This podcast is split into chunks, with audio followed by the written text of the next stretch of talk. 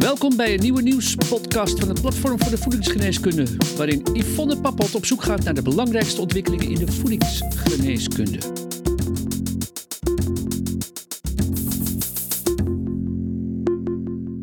Hallo professionals, welkom weer bij de wekelijkse nieuwspodcast van Voedingsgeneeskunde. Met deze podcast willen we jou inspireren over de rol van leefstijl, voeding en specifieke nutriënten in relatie tot gezondheid en ziekte. Ik ben Yvonne Pappot en ik ga vandaag met Andrea van Vuren in gesprek over vitamine B12. B12 is een bijzondere vitamine vanwege het complexe opnameproces. En verder is het de enige B-vitamine waarvan het lichaam een voorraadje in de lever kan opslaan. Vitamine B12 zit alleen in dierlijke producten, zoals melk en melkproducten, vlees en vleeswaren, vis en eieren. Welkom Andrea. Dankjewel. Kun jij voor ons samenvatten waarom B12 zo belangrijk is? Jazeker. Vitamine B12 is nodig voor een heleboel processen in het lichaam, zoals voor de vorming van methionine. Dat is een aminozuur dat uh, essentieel is voor de productie van eiwitten. Um, het is nodig voor de methylering van DNA, dus ons erfelijk materiaal. Um, en dat is weer belangrijk bij celdeling. Hè. Denk bij celdeling aan aanmaak van rode bloedlichaampjes, um, slijmvliezen. De vorming van myeline, en dat is weer een eiwit dat belangrijk is voor de geleiding van zenuwimpuls in ons lichaam. En het is ook betrokken bij de stofwisseling van foliumzuur. En dat maakt dat vitamine B12 een rol speelt bij het functioneren van het zenuwstelsel, het energiemetabolisme, het immuunsysteem en de psyche, dus het mentale welzijn. Dus inderdaad behoorlijk essentieel. Ja, bekend is dat vegetariërs of veganisten kans hebben op een eh, B12 tekort. Wat is jouw advies uh, met betrekking tot deze doelgroep? Ja, we hebben natuurlijk al vaker een podcast eh, besteed aan uh, veganisten. En vooral voor hen is het heel belangrijk om uh, vitamine B12 aan te vullen, maar ook andere nutriënten. En daarom voor zowel veganisten als vegetariërs is het gebruik van een multi het meest praktisch. Want daar zit dan niet alleen die B12 in, maar ook andere nutriënten die extra aandacht verdienen bij deze doelgroep, zoals bijvoorbeeld vitamine D en jodium. Oké, en over die dosering wil ik het straks nog hebben van die vitamine B12. Ja. Maar moeten alle veganisten hun B12-waarde laten bepalen? Vind jij dat nodig? Nee, dat lijkt me niet echt nodig, want het is evident dat veganisten B12-aanvulling nodig hebben, omdat het uitsluitend uh, uit dierlijke bron komt en dat gebruiken ze niet. Dus een dagelijkse aanvulling is dan voldoende. Als je het niet binnenkrijgt, moet je het aanvullen. Ja, en zijn er naast veganisten nog meer doelgroepen met een verhoogd risico op een tekort? Jazeker, en dat zijn eigenlijk nog veel belangrijker en grotere doelgroepen, want de meest voorkomende oorzaak van een B12-tekort is een verstoorde opname. Een kwart van de 65-plussers heeft door een verminderde opname een verlaagd vitamine B12-gehalte in het bloed of echt een tekort. Onder geriatrische patiënten is dat nog hoger. Ik heb zelfs gelezen tegen de 60 procent. En als je kijkt naar de Nederlandse bevolking, heeft naar schatting 10% een te laag B12-gehalte of een tekort. Als bijvoorbeeld het maagslijmvlies beschadigd is, dan kan er op den duur een B12-tekort ontstaan, omdat het lichaam dan geen maagzuur of te weinig maagzuur produceert. En dat is nodig om B12 uit de voeding los te halen. Geen pepsine en of intrinsieke factor kan aanmaken. Een intrinsieke factor, dat is een hulpmiddel om B12 op te kunnen nemen. Een soort kruiwagen die uh, B12 het bloed inbrengt. Uh, en daarom is het zo belangrijk om bij mensen met een tekort aan maagzuur, of mensen die maagzuurremmers gebruiken bijvoorbeeld, of mensen met een gastritis, een, een maagslijmvliesontsteking of maagverkleining, uh, om die goed in de gaten te houden. Want die hebben dus een tekort aan die intrinsieke factor. Maar ook mensen bijvoorbeeld met celiakie, um, bacteriële overgroei van de dunne darm, parasitaire infecties, die hebben allemaal een opnameprobleem. En dan heb je tenslotte nog de pernicieuze anemie, dat is een auto-immuunziekte oftewel een auto-immuun gastritis, waarbij het lichaam antistoffen aanmaakt tegen het eigen maagslijmvlies. Die mensen hebben dus ook een opnameprobleem, want er staat dus een chronische ontsteking van dat maagslijmvlies, een verstoorde pH, dus een, een verstoorde zuurgraad, minder productie van pepsine en uh, verminderde productie van intrinsieke factor tot gevolg. En dat leidt dan weer tot een verminderde opname van B12. Dus ja, zeker. Er zijn heel veel doelgroepen met een verhoogd risico op een tekort. En wat zijn de belangrijkste kenmerken van een tekort? Ja, ik zei het net al, het heeft zoveel functies hè, op het gebied van het zenuwstelsel, op het gebied van aanmaak van rode bloedlichaampjes, op het gebied van de psyche, uh, hart- en bloedvaten, uh, dat het op allerlei gebied uh, kan gebeuren. Maar als eerste uit het zich ehm, bij de celdeling. Hè, dus dat merk je dus aan de verminderde aanmaak van rode bloedcellen. En dat uitzicht dus in symptomen van vermoeidheid, gebrek aan eetlust en hoofdpijn. En op de lange duur, door de rol die vitamine B12 speelt bij die zenuwgeleiding, uh, treden er veranderingen op um, in het zenuwstelsel en dus in de isolatie van die zenuwbanen die naar de voeten en de handen lopen. Dus wat gebeurt er dan? Voeten en handen gaan tintelen, worden uiteindelijk gevoelloos. Later treden ook geheugenproblemen en coördinatiestoornissen op. Maar dan zit je echt al in de gevarenzone, uh, omdat dat in sommige gevallen zelfs niet reversibel is. En het is belangrijk om uh, erg alert te zijn op B12-deficiëntie, omdat 20 tot 25 procent van de patiënten die een B12 tekort hebben, geen anemie heeft. En dan wordt die de diagnose niet tijdig gesteld en dan heb je dus kans op uh, irreversibele symptomen.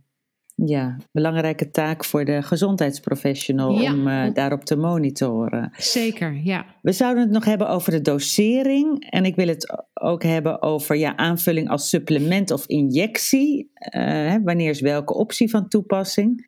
Ja. Kun je ons daarin meenemen? Vaak wordt voor injecties gekozen omdat uh, de oorzaak van een tekort in de meeste gevallen ligt in een verstoorde opname. Dus die kan je dan omzeilen door injecties te geven. En dan moet je dus op regelmatige tijdstippen naar de huisarts of naar het ziekenhuis. Maar er zijn wel goede alternatieven, want zonder die intrinsieke factor uh, kan vitamine B12 ook passief opgenomen worden. Dus zonder de actieve tussenkomst uh, van uh, die kruiwagen die dat B12 het bloed insleept. Dus als je maar veel genoeg geeft, dan wordt het dus zeg maar als een soort, ja, wordt het een beetje het bloed ingedreven, zeg maar. En, maar dan moet je behoorlijk veel geven. Hè, denk aan uh, 1000 microgram.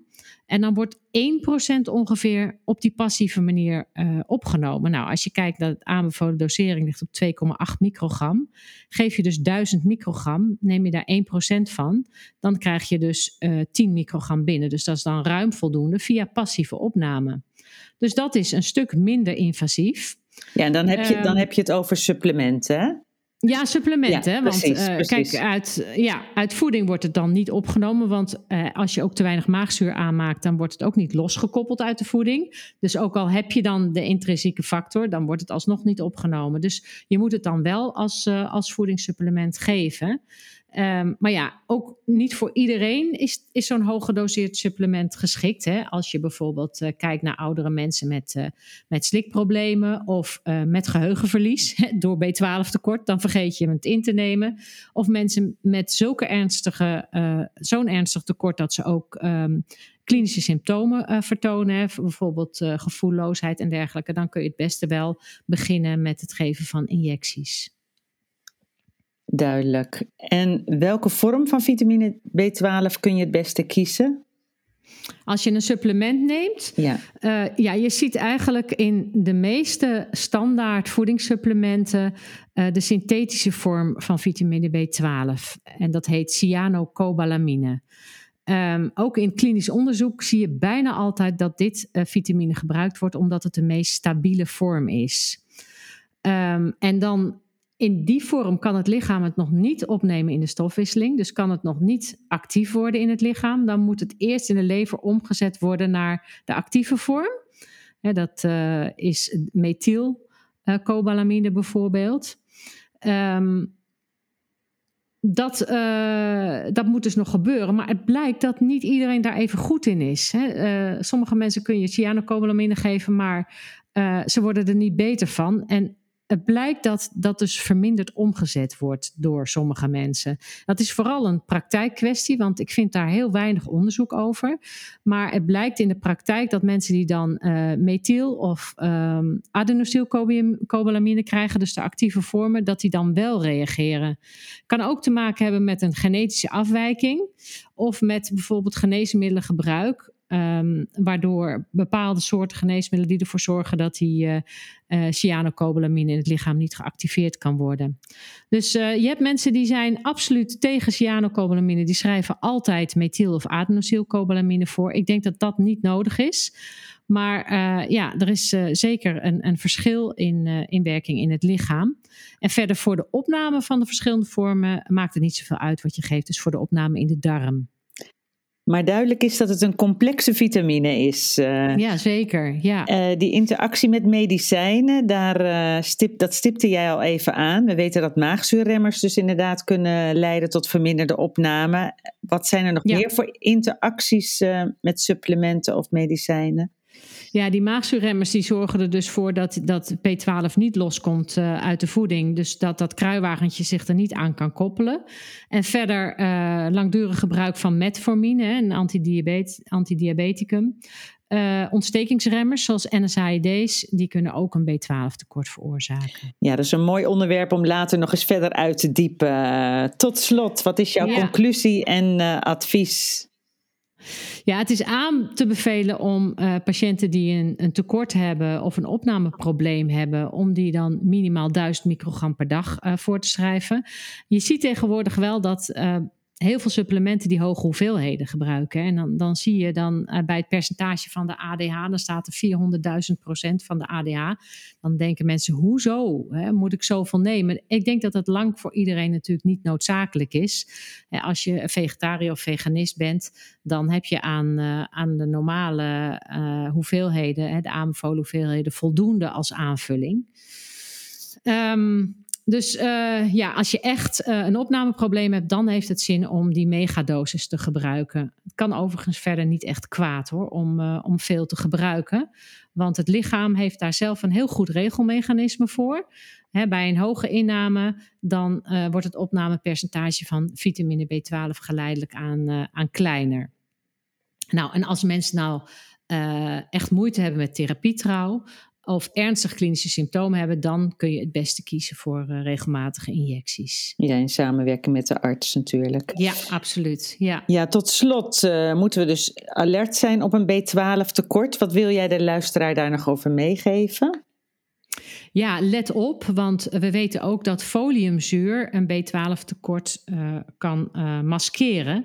En als je dan de cliënt met foliumzuur gaat uh, behandelen en, en, je ziet die, dat B12 tekort over het hoofd, dan, dan help je de patiënt dus niet echt. Je brengt hem van de regen in de drup, want een B12 tekort kan op de lange duur dus ook echt blijvende gevolgen hebben. En ja, houd in je achterhoofd dat een, een B12 supplement niet echt duur is. De kosten zijn laag. En met suppleren kan je een hele hoop problemen voorkomen. Dus dat zou ik de, de luisteraar mee willen geven. En jouw woord van de week? Multifunctioneel, want dat is vitamine B12. Ja, en dan de intrinsic factor wil ik daaraan toevoegen. Nou, bedankt weer voor dit interessante gesprek over een complexe vitamine. Uh, ik wil ook uh, verwijzen nog naar een artikel van Frits Muskiet over B12, waarin uh, je nog veel meer nadere informatie vindt over deze interessante complexe vitamine. Het is gratis te downloaden via de website. Ook professionals, bedankt voor de aandacht. En volgende week is er weer een nieuwe nieuwspodcast, dus graag tot dan. Via vakblad, website, podcasts en een jaarlijks congres biedt voedingsgeneeskunde al meer dan 20 jaar professionele en wetenschappelijk onderbouwde kennis. Gratis voor niets, het laatste nieuws in je inbox. Schrijf je dan in voor de wekelijkse nieuwsbrief op www.voedingsgeneeskunde.nl. Redactie en productie Yvonne Papot. Techniek Sjoerd Kaandorp. Voedingsgeneeskunde is een project van uitgeverij Media Medica.